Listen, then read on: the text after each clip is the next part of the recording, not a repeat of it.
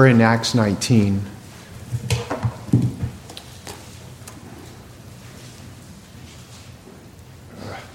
You know what? I'm not going to deal with this little contraption just yet. Okay. Uh, Acts 19.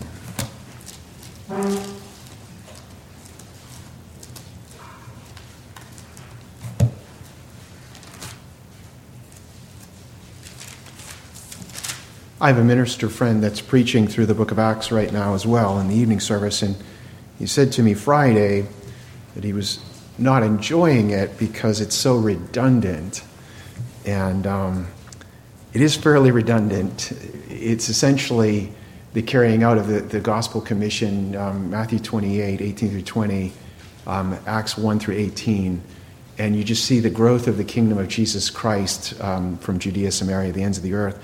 But I, I, I find that in each section, the Holy Spirit will record something else there for us as we're looking at the advance of the Lord Jesus Christ. And what we're going to focus in on in this morning's passage is something of, um, of spiritual warfare. Spiritual warfare.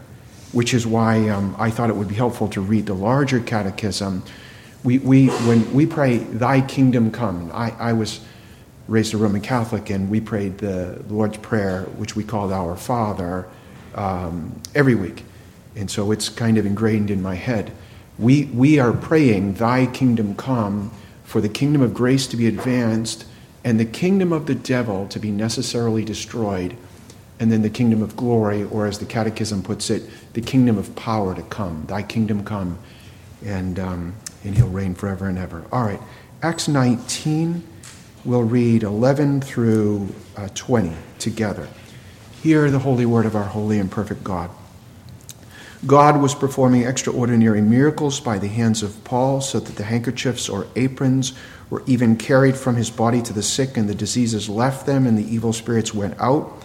But also some of the Jewish exorcists who went from place to place, attempting to name over those who had evil spirits the name of the Lord Jesus Christ, saying, I adjure you by Jesus, whom Paul preaches. Seven sons of one Sceva, a Jewish chief priest, were doing this. And the evil spirit answered and said to them, I recognize Jesus and I know about Paul, but who are you? And the man in whom the evil spirit uh, leapt upon them and subdued all of them and overpowered them, that they fled out of the house naked and wounded. This became known to all, both Jews and Greeks who lived in Ephesus, and fear fell upon them all, and the name of the Lord Jesus was being magnified. Many also of those who had believed kept coming, confessing and disclosing their practices. Many of those who practiced magic brought their books together and began burning them in the sight of everyone. And they counted up the price of them and found it 50,000 pieces of silver. So the word of the Lord was growing mightily and prevailing. Amen. God's word. May he bless it to his glory in the extension of his church, in our edification. Let's pray. Our Father, you are a holy Father, the Father of lights, the Father of mercies. You're so loving and you're kind. And you're loving and you're kind to wicked and evil people like us. You send your Son to die for our sins, that you would restore us, that you'd reconcile us back from the slave market of sin. You break the bonds and chains of the devil over us, and you'd give us light instead of darkness and life instead of death. Cause us to read these words, Lord God, and not tremble at the sight of the devil, but rather fly to you, Jesus Christ, who are the consummate strong man. We pray this in the name of the Father, the Son, and the Holy Spirit. Amen. This is one of those passages I'll just say at the outset if I, I am a, a series preacher, exegetical book series preacher. In other words, I pick a book and start at verse 1 and just plow through it. That's my general method uh, rather than topical. I'm not against topicals, they have their right place. But if I were a topical preacher, I would not preach this passage. I'd preach on something I don't know how to, how to be happy and healthy. Um, I, I wouldn't look at this. What we're looking, as I say, is at the business of spiritual warfare. And what we have, and the way that I kind of come at a passage, you know, if you've been with me more than a week, is, um, is I like to look at the, the, the big view, the macro view, and then kind of descend down and look at the micro, look at the particulars. So we're going to skim over this. We're going to fly over this passage and see what's going on. It's, a, it's generally a good method when you study your Bible. Try to get a big picture idea. So when you come here, you, you ask of the passage. Well, if you, again, this is not a Bible study, but if I was studying the Bible, it, it, I would pray first God, Holy Spirit, show me. We have the indwelling counselor. This is a 1 John chapter 2. Presbyterians believe in the Holy Spirit. We're, we're Trinitarian monotheists. So you ask the Holy Spirit, Holy Spirit, help me understand this word that you inspired. And, and, and look for those themes or those doctrines that the Holy Spirit is teaching. Clearly, the business of spiritual warfare. And then you have the business of the kingdom of the Lord Jesus Christ. I, I put it in the bullet. Usually, I give the, give the title away. The kingdom of Christ triumphs over the kingdom of Satan.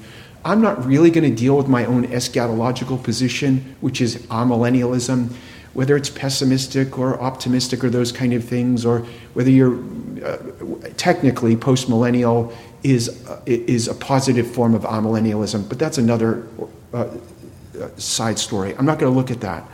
We're going to look at the business of spiritual warfare, the way that the kingdom of the Lord Jesus Christ advances through the foolishness of preaching. We're going to look at when men use the name of Jesus Christ, but they don't possess Jesus Christ, they have no faith, that they're powerless. So, nominal Christians, so if I were to make application, a nominal Christian has no power. They name the name of Jesus, but they don't possess Christ. They're not, they're not, these are the dry branches that Christ speaks about in John 15, 1 through 10. So, but when we talk about the triumph of, of, of Christ over Satan, even though I am three quarters Irish and I struggle with melancholy, which is a sin, I'm exceedingly optimistic about what Christ can do. Now, if you come to me and you're a flaming postmillennial reconstructionist and you know what that means, you and I are going to differ how the victory wins, but we win. Christ wins. We, we are not losers for being in Jesus Christ. Christ is the King of kings and the Lord of lords. It may look different uh, if you uh, hold a different position, but he, he wins and we win in him. So we have a clash of these two kingdoms. That's what's going on. The gospel is going forth. Um, the gospel errs. The apostle Paul and his, his co laborers are preaching Jesus. That's what the Bible says. They're going around preaching Christ, preaching the cross, which is a metonym, a figure of the gospel. And every place they go, they're going to preach Jesus to the Jews. They're going to preach in the unbelieving Jews. And they're going to preach Jesus to necessarily these unbelieving Gentiles. And so these people who are worshippers of Artemis in the Greek and Diana in the, the, the, the Latin, these worshippers of a false god, they are uh, they represent the other kingdom that's fighting against Christ, and we're fighting against them. So you have the kingdom of Christ triumphing over the kingdom of um, Satan. I've framed the sermon somewhat, I understand, in military or martial language. None of the sermon, I, I, I know what political correct means, politically correct means. This will be, this sermon is the opposite of anything politically correct. This is why five people in a house cat will listen to me. This is everything I'm about to tell you the modern society in which we live, it is going to rub them the wrong way. We have one religion, which is the triumphant religion, the religion of Christ, and he triumphs by the cross. We have the whole notion of the devil and everyone else not in Christ, they're being under the power of the devil. None of it's politically correct. And then to frame the Christian faith with military language, again, none of it's politically correct. I would be told I'm utterly wrong. So I, I want us to come here. Who is the one inspiring this word and framing this whole experience that we have as, as a spiritual battle? God is. There is a movement nowadays, it's called de- deconstruction. Have you heard this? Deconstruction. What deconstruction is, is a fancy term for unbelief under the guise of reason. This is a 1 Corinthians chapter 1. So, the wisdom of man, how, how does God triumph over the wisdom of man? Through the foolishness of the preached gospel, through the foolishness of the cross. It's, it's part of the warfare. So, the Bible itself will frame our life as, and I suppose this will show my eschatological position. This, the Bible calls this, this age a present what age? Present what? Evil. Evil. There are two words in Greek usually translated evil. One is evil, evil, kakos, bad, as opposed to kalos, good, or unclean. So we live in a present evil age, and Paul says, imitate me as I'm imitating Jesus Christ and fight the good what? Fight. So that so again, flying over this passage, it's, it's a spiritual warfare passage. And there are two sides, and only two sides, doing combat with one another, and that is the kingdom of Christ and the kingdom of the devil. And I do realize some well meaning Christians may say, well, I have a scruple against presenting Jesus, who is the Prince of Peace. Uh, he is the Prince of Peace. But he's the King of Kings and the Lord of Lords with a sword on his, on his thigh, and he has written on it the Word of God. I do realize that sometimes Christians have a scruple against some of the harder things of the Bible. I realize that. However, we should not have a scruple where God is clear. So when the Bible is clear on something and we're, we're more scrupulous than God, what does that mean? We're wrong. and we need to jettison our scruple and confess our sins and hold God's view on the matter. And so that's also part of the spiritual warfare. And what I mean by that, sometimes Christians have a scruple against this, the Christian life being framed as a war. But then there are Christians who say, well, I don't like the whole business of, you know, a, a wife submitting to her husband. I have a scruple against that. Well, the Bible's clear on that. so we sometimes use our own fallen flesh as the judge against the Word of God. That's also an aspect of this spiritual warfare. Let's be on guard against that. In this particular battle of the spiritual war, we see the kingdom of Christ combating, again, this would get me in hot water too, if anyone ever listened to my sermon, the false religion of the Ephesians. The false religion of the Ephesians, again, worshiping this false goddess Artemis. This is what's going on. The gospel of Jesus, the gospel of the cross, is triumphing over all of these various expressions of false religion. That's what's going on. And so, there, I guess there is a common saying, you've heard it, all roads lead to what? You ever heard this? All roads, roads lead to what? Have you? Heaven. Heaven. Do all roads lead to heaven? No. No, No, all roads don't lead to heaven. Are there many, many gods? And it doesn't really matter what you believe, because if you believe in your God sincerely enough, your God will take you to heaven. Is that true? No, again, just looking at this passage in a macro sense, we see that all roads won't lead to heaven. All gods will not take you to heaven. This passage says there's only one true and living God the God of the Bible. This is what will get you in a jam. If you're a Bible believing, Christ loving Christian and you tell people that, they will understand necessarily, well, then you're saying that my gods are no gods. Right. And you're saying that your God is the only God that is. Right.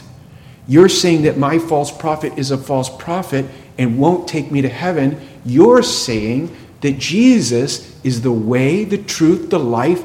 No man sees the Father but through him. That's what you're saying. Is that, is that correct, beloved? That's exactly what we're saying. That's the warfare. That is the warfare. There are no other gods. There's only one God. The Apostle Paul in 1 Corinthians chapter 5, it, it, it's, he's replete in the Bible the Bible will say, oh, and I hate to say this, but I'm going to tell you the truth because I'm re- required to by God. All of those other gods, Artemis, great is Artemis. What is Artemis? Is Artemis a real god? Artemis is a what? A demon. The Bible will say both in the Old Testament in the New Testament. And I was quoting from 1 Corinthians chapter 10. So it's not like the, the God of the Old Testament is mean and vitriolic and pugnacious, and the God of the New Testament is kind and benevolent. There's one God. That view of God, harsh God in Old Testament, benevolent God in New Testament is a, is a heresy. It's Marcion, who was a flaming heretic.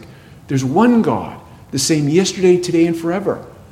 So when we, we come here and we, we look at this one God who denounces all of the other gods, God calls them in the passage evil spirits or demons or false gods or idols. He will say, Your God is a lie in your hand.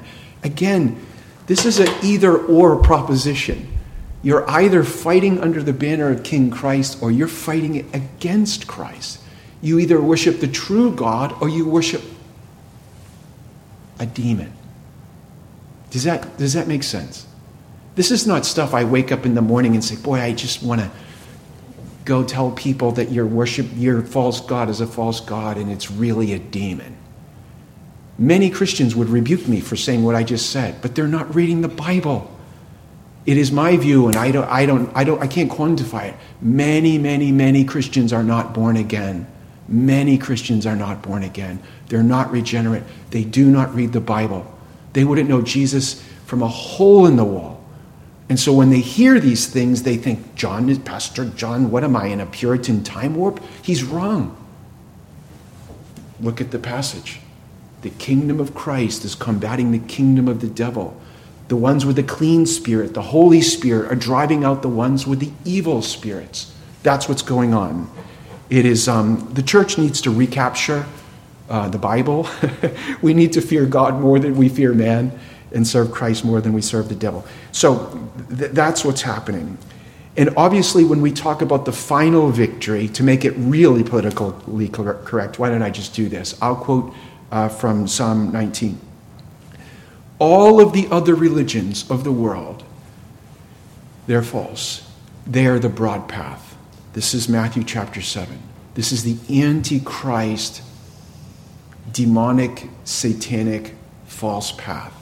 And someday, the God of the Bible, who alone is the true and the living God, says this The wicked shall be turned into what? All the nations who forget God, the true God, the wicked shall be turned into what? Sheol, or hell. That, that's what's going on. Someday, triumphal Christ will take all of those who have worshiped false gods and the false gods.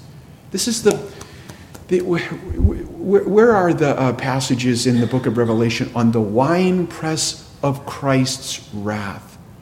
It's um, Revelation 14, Revelation 19. J.C. Ryle, our brother's teaching through on Sunday school, J.C. Ryle has a series on the wrath of the Lamb of God, uh, uh, Revelation chapter 6. King Christ wins. So that's what's going on. So, macro view, spiritual warfare, but the kingdom of Christ is triumphant against the kingdom of Satan, and that's what's going on. When did this spiritual warfare um, begin? When did it begin for human beings? When did it begin? It began many, many, many thousands of years ago. I'm a young earth guy. Uh, that's another story altogether. But it began thousands and thousands of years ago. So the warfare that we're actually considering, which the business in Ephesus is just one battle of this war, is an ancient war. And I would argue it is the most ancient of all wars. And I would argue as well that it is it is the mother of all wars. I've often said that until Christ comes back, I will have a job and all military and cops will have a job because of the nature of, of spiritual, the spiritual warfare. And when we think of the ancient war being the mother of all wars, I would argue this. The war that's going on in uh, Ukraine with Russia and Ukraine and the, really the UN fighting Russia, the source of that is is from the ancient war. I would argue the culture war that's going on in, the, in, in our country, we are having a culture war. The culture war in our country has also been birthed by that mother war um, that began thousands of years ago in a beautiful garden. And you know that you know the narrative. This is a Genesis 3, 1 through 8. On some undisclosed day and time, uh, Satan came disguised as a serpent and he spoke to our first mother.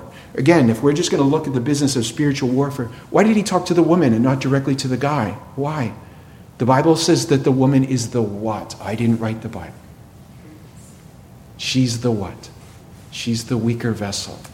He wants to, he shoots at Eve because who does he want to get? Adam.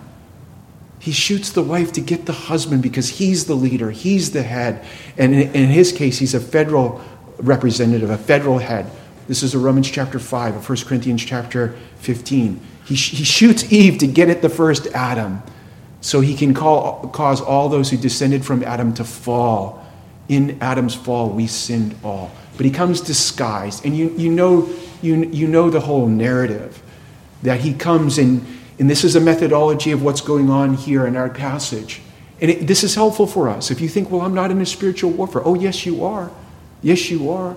I'm 59. If you could change, if I could go back, if you asked me, if you asked me 20 years ago, certainly when I was a kid, would I see in America the stuff I see out there? Never in a million years. I grew up in New England. When I was a kid, they didn't have stores weren't open on Sunday. It was a nod to the fourth commandment. Forget stores being open on Sunday. Look at our country. It's spiritual warfare. So we're in the culture war. We're in a war. And so it would be helpful for us to understand, again, just in that macro sense, how does this, how does this war work? So the devil comes to our, our first mother, he's disguised. And surprise, surprise, the devil doesn't come to us wearing a pitchfork. He, he doesn't come wearing a red suit. He comes and says, You know what? I'm really, I'm here to help you. You just don't understand the Word of God. He enters into a religious discussion on the Bible, on the Word of God. Not everyone that wants to talk religion is on the good team, they're on the other team. And the methodology of the devil, devil is to come disguised, not as your enemy, but as your what? I'm your friend. I'm just here to help. And you just don't understand the Bible. You want to talk about the Bible? As soon as someone comes and says, You want to talk about God's Word, and they're gunning at the Word of God not being the Word of God, you know what I do? Clang.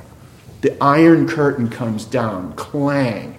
When they go, Did God really say? Yes, God did really say, I got to go to work. See you later. Bye. That's very unenlightened, unenlightened of me. No, it's not unenlightened of me. It's, it's, it's knowing I'm in a war.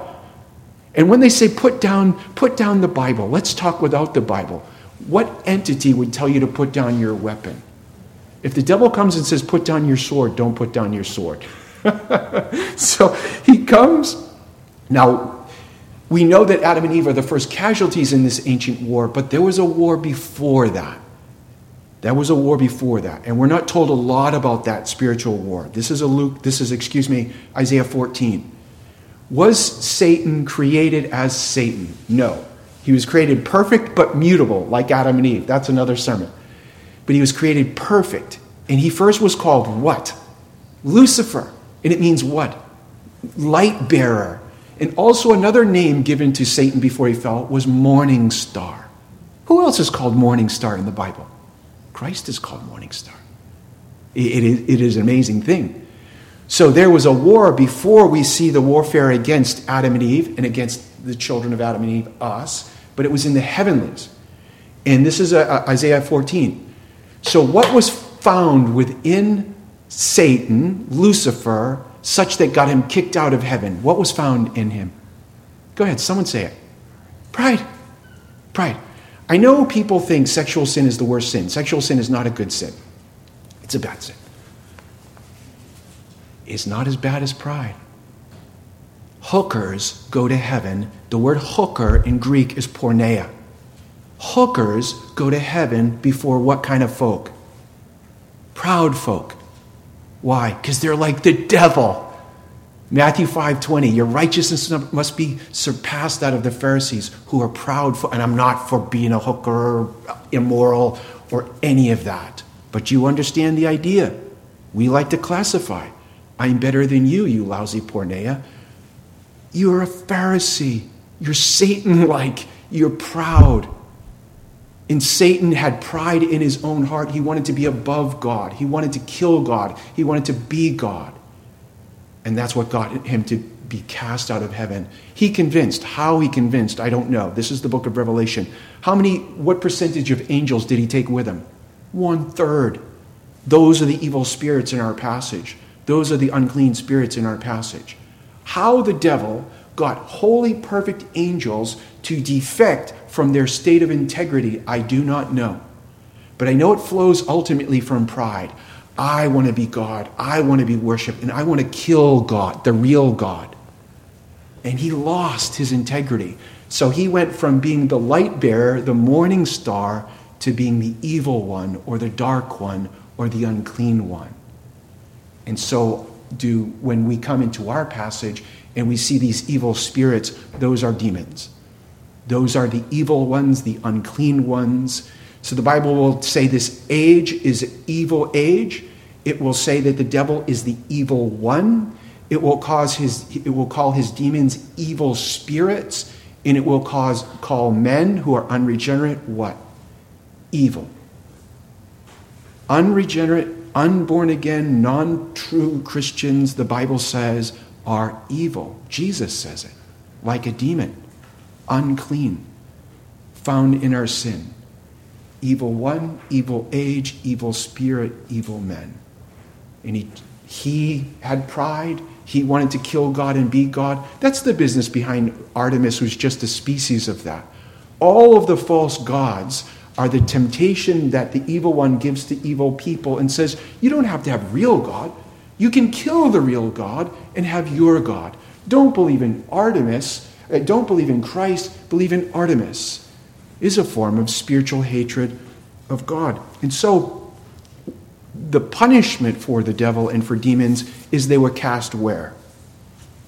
Where, where was the devil cast? Some of, some of the demons are in hell already, but the Bible will say he was cast to earth. That's where Genesis 3 1 through 8 occurs. So people think, like right now, through enough stuff, we could have utopia. Heaven is not going to be heaven, earth is never going to be heaven on earth until Christ returns. I don't care what your eschatological position is. It is not going to be heaven on earth until Jesus returns. It started off heaven on earth, Genesis 1, Genesis 2, and by the time you hit Genesis 3, it wasn't heaven on earth anymore. What is it? Look around. What is earth right now? Up. Even, even as beautiful as this is, we cannot. If I gave you a first class ticket to pick the, pick the richest place you could go, the most beautiful place you can go, the most pristine place you could go, pick it in your head. I don't know, Switzerland. For me, it's Cape Cod, the land of my birth. I get to go to Cape Cod. I'm back on Cape Cod. My father and my grandfather are running around. They're back alive. And I'm back on, on um, Cape Cod. Spiritual warfare there? The devil not go to Switzerland? He can't go to Switzerland. He's only in Haiti. He can't go to these other places. Is universal. The Bible says that, that the devil is the God of this age, the ruler of this world. It's everywhere. You can't go on vacation and there's no spiritual warfare. It's universal. And, and what's going on is when we go to Ephesus, Paul's fighting the, the spiritual warfare. When he's in Corinth, he's fighting the spiritual warfare. When he's Athens, he's fighting the spiritual warfare. So it's everywhere. And what you see is the spiritual warfare that's going on everywhere. The kingdom of Jesus Christ goes everywhere. This is a Revelations 5 9, which I love. Every tribe, every tongue, every people, every nation. The kingdom of Jesus, it, we, we, we crush all of these Mickey Mouse. We, we have like, oh, I'm a Republican, I'm a, I'm a this, I'm a that, I'm white, I'm black, I'm blah, blah, blah, blah, blah. The kingdom of Jesus goes everywhere. We are preaching Jesus Christ and Christ saving sinners everywhere. It just crushes all those external um, divisions that we make, and it's taking captive those who have been taken captive by Jesus Christ. When Satan began the war, why did he hate the people so much? Why did he hate people so much? Because he hates God. So the spiritual warfare that we're engaged in is the Satan is against us directly because we are what? Image bearers of God. And it's against God indirectly. Because we are the apple of God's eye, human beings, and then human beings restored in Jesus Christ, the object of the devil's attack is human beings. And I would argue, even more specifically, Christian human beings. Look around. I mentioned it earlier. The reason that you see, I don't know, if we were to take uh, the, temp- the spiritual temperature of our country, um, well, what, 10 years ago, you didn't even have like someone saying transgender, like a guy turning himself into a girl.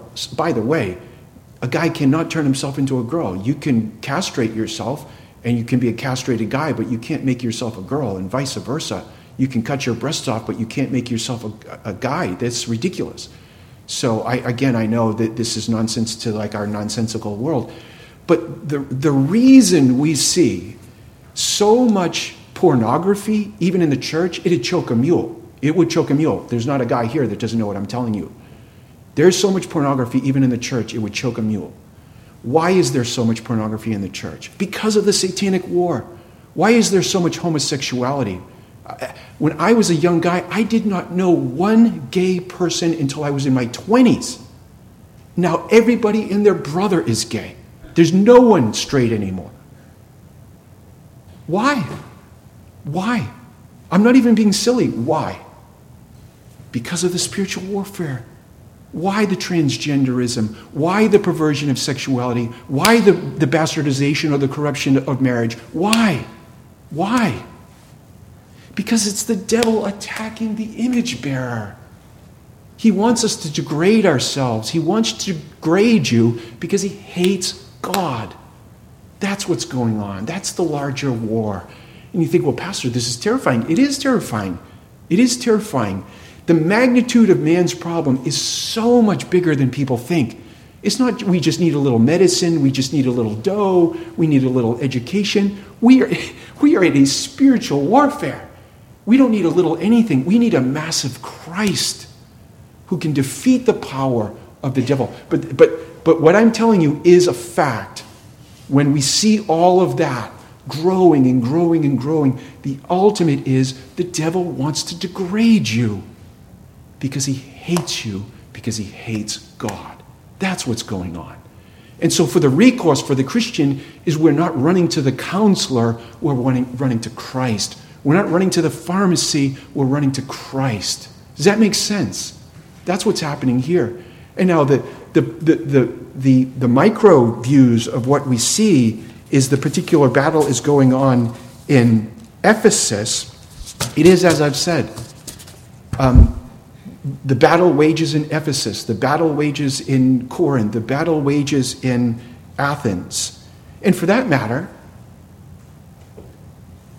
for that matter, where was Christ crucified? In a Gentile land or a Jewish land? A Jewish land. Jerusalem is called the city of what? Jeru city, Salem peace. The city of peace. It was in the city of peace that the New Testament, the, the book of Revelation, call, what does the, the book of Revelation call Jerusalem, where Christ was uh, crucified? Sodom. Sodom in Egypt. Sodom in Egypt. And it was children of the devil, even in the visible church, that attacked and killed Christ and gave him over to the Romans to do their dirty work. So, beloved, being in the church is not the same thing as being in Christ. So you have the spiritual warfare going on in Ephesus. That's what's behind this greatest Artemis business and uh, the riots that are, are, are in, in, ensuing. But what we're seeing, rather than making us afraid, it should make us prayerful. God was performing extraordinary miracles by the hands of Paul, so that handkerchiefs or aprons were carried from his body to the sick, sick diseases left them, and the evil spirits were sent out. That's the triumph of the kingdom of Jesus Christ. That's the triumph of Jesus Christ. So, extraordinary miracles. In Greek, there are two words that are often translated miracle. One is semeion, and the other is dunamis. Semeion is what John uses in, in John's gospel, it means sign. And, and so, uh, what is a miracle? I'll use the, the language of uh, our. Um, yeah, should I use this? I think I will. Okay. Um, this comes from chapter 5 in our secondary standard, which is a summary of what we think our primary standard, the Bible teaches. This is on ordinary providence. God, in his ordinary providence, makes use of means, yet is free to work without, above, and against them at his pleasure. That's what I understand a miracle is. I understand a miracle to be not God's ordinary providence, but his extraordinary providence, where he doesn't use either secondary means or he works against the properties of them. What do I mean? Do virgins give birth to children? Not ordinarily, but they can miraculously. I think Elizabeth was beyond childbearing age. Can women who have hit menopause give, give birth to children? Not ordinarily. Can God have a virgin conceive the God man, Christ Jesus? Yes, he can. That's a miracle. What we're looking at when we're looking at the success of the, of, of the kingdom of Jesus, this is, this is not dependent upon man. This is why I have some brothers who have a different kind of eschatological view, and they think what we've got to do is we've got to convert all the politicians, convert the academy, and then we can really move this kingdom. No, no, no, no, no. That's not how the kingdom of God works. Read the Bible. Read the Bible. How does God advance the kingdom of the Bible? He takes a bunch of fishermen, now one rock star, Paul, which is true, but then he takes a bunch of fishermen. This is the 1 Corinthians 1 27 through 31, a bunch of low born nothings. And what does he do? Watch this. Watch this. Miracles. God takes these creatures who outwardly, what are we? Outwardly, what are we? We're nothing. If, if, if our temperature goes up three or four degrees, what, what happens to us? We go to heaven. so even the toughest, strongest guy here, we are so weak. When one of my brothers in the Lord, OPC minister, died of a massive heart attack recently. And I just met my minister Friday at the church at the Tallahassee church, and we were talking. I said, "Hey, what do you think about brother so and so?" And he looked at me and said, "You got to be ready. You you got to be ready." Because we go at a moment's notice. And I, I knew he was thinking of his first wife who died at 42. You got to be ready. Because we are not powerful. Who is powerful? Our Christ is powerful. Our God is powerful. And so what we're seeing is the power of God is putting down the power of the devil, and the kingdom of Christ is doing these things. So I, I do want you to think of that. Man's problem is so much larger. This is why when we preach the gospel, sometimes people misunderstand. We think we're arguing people into the kingdom. You got to be really like a smart aleck and give everybody a smart aleck response, and then you're going to smart aleck them into the kingdom of God. Oh, and this is in AA. This is not 12 steps. Um, I'm not against 12 steps. It's better being sober than drunk and so on. But this is not the problem. The problem is that we were under the bondage of the devil. How are you going to break the bondage of the devil? Send him to AA? 12 steps? Psychiatrists? Counseling? Meds? Will that break the power of the devil? No. What will break the power of the devil? In the name of Jesus Christ. In the name of Christ. Christ is casting out the devil. It's a miracle. There's always a guy, when we, I go to, people become a minister in the OPC, and there's a guy who doesn't believe in miracles. He's dead now. He knows better. He's in heaven. He knows there really are miracles. He doesn't believe in miracles. And you always say, Are there miracles? And there's a fancy argument why people, B.B. Warfield held this argument. And I, I, as smart as B.B. Warfield is, I'm thinking, Of course there are miracles. You're looking at a whole room full of miracles. We were dead in our sins and trespasses, and what are we now? We're alive. What do you call being raised from the dead being alive? That's a miracle. What do you call when you have the devil cast out of you? That's a miracle. What do you call when the bondage of, of the devil, you've been freed from that? Colossians 1.13, miracle. Beloved, you could be poor as a church mouse. You, if you're a Christian, you are a walking, talking, breathing miracle. God's power has done it. God caused you to be born again. God is shaping you into the image of Jesus. This is the power of God. So, yes, I get melancholy. Yes, I get depressed about this poor, crazy country that looks like it's going to Sheol. But it's not. It's not. The kingdom of Jesus Christ is advancing. Jesus is gathering all of his sheep into himself. He's conforming us into the image of Jesus Christ. And when Christ comes back, in the kingdom of God will have no end. And the kingdoms of men will become the kingdom of our Christ. There's going to be no Artemis. There's going to be, there's going to be no false gods. Father, Son, Holy Spirit, one. I want you to see something. With the victory, how is the victory affected? We've talked about it. It's the Spirit of Christ through the preaching of Jesus. I, I will. Do I want this country to be like normal? And do, would I like normal laws and all? Yes. But you could, you could change all the laws tomorrow. Everyone could be the most conservative per- person you've ever seen in your entire life. Law does not convert, laws don't convert. Gospel converts, gospel saves. You think, well, I don't believe that. No, you don't believe that, but Paul believed it. It's the, cro- it's the message of the cross. I'm for those others, do the other. But they're not changing anything. They're not changing anything because you're not going to change the critter. Race doesn't change, money doesn't change, culture doesn't change. What changes us? Christ changes us.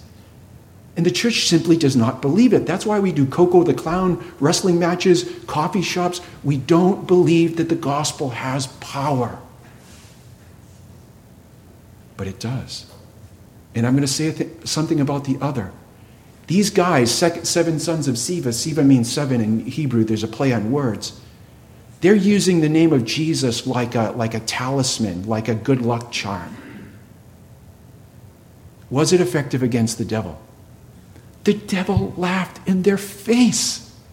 You could say in Jesus' name all day long, and if you're not attached to Jesus, the devil knows it and he laughs in your face. To be formally attached to Jesus is not to be vitally attached to Jesus. Unless you are born again, Christ is not in you, you have no power. And you could, you could, you could do all these incantations all day long, and nothing happens to the devil's kingdom. But when Christ moves, when the Spirit of God moves, the kingdom of the devil is destroyed. And I'm going to, I'm going to close, close this because I'll get myself too crazy.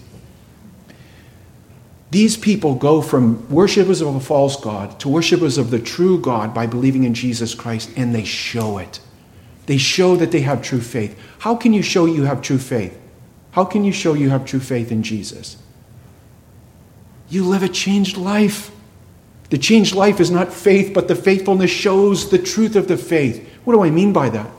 Let's just say I was a drunk, and I came to you and said, I'm a drunk, but I'm a repentant drunk. I'm a changed drunk, and I was glugging down my fifth of Bacardi rum that I loved in Boston. Would you say that I really was a reformed drunk? No. You'd say, What? You're a liar. You're not. Many Christians say, Oh, don't get me wrong. I love Jesus. Let me watch a little bit more porn. Let me cheat on my wife. Let me cheat on my taxes. Let me live like a pig. But I'm a Christian. Beloved, the devil is going to laugh in your face. We show our truthfulness when we are willing to say, these things that I used to say were, for, were God's, they're nothing. These magic books that I thought was the power of God, they're nothing. They're trash. I'm going to burn them all because Christ is everything to me. Beloved, that's what John the Baptist was talking about. Produce fruits keeping with righteousness. So we say, Christ has set me free. Then prove it. Has Christ set you free? Take your former gods and throw them in the trash. Take your former idol and throw them in the trash. The, the, the, the false gods in Ephesus were called, uh, were called uh, Artemis. The false gods in my wife's country of her birth, India, they're called what? Legion. What are the false gods in America? What are they? They're called pleasure. They're called pleasure. Will we as Christians own King Christ in his cross and burn that false God? Pleasure and money and hedonism and sexual perversion because we live for the glorious one, Christ Jesus.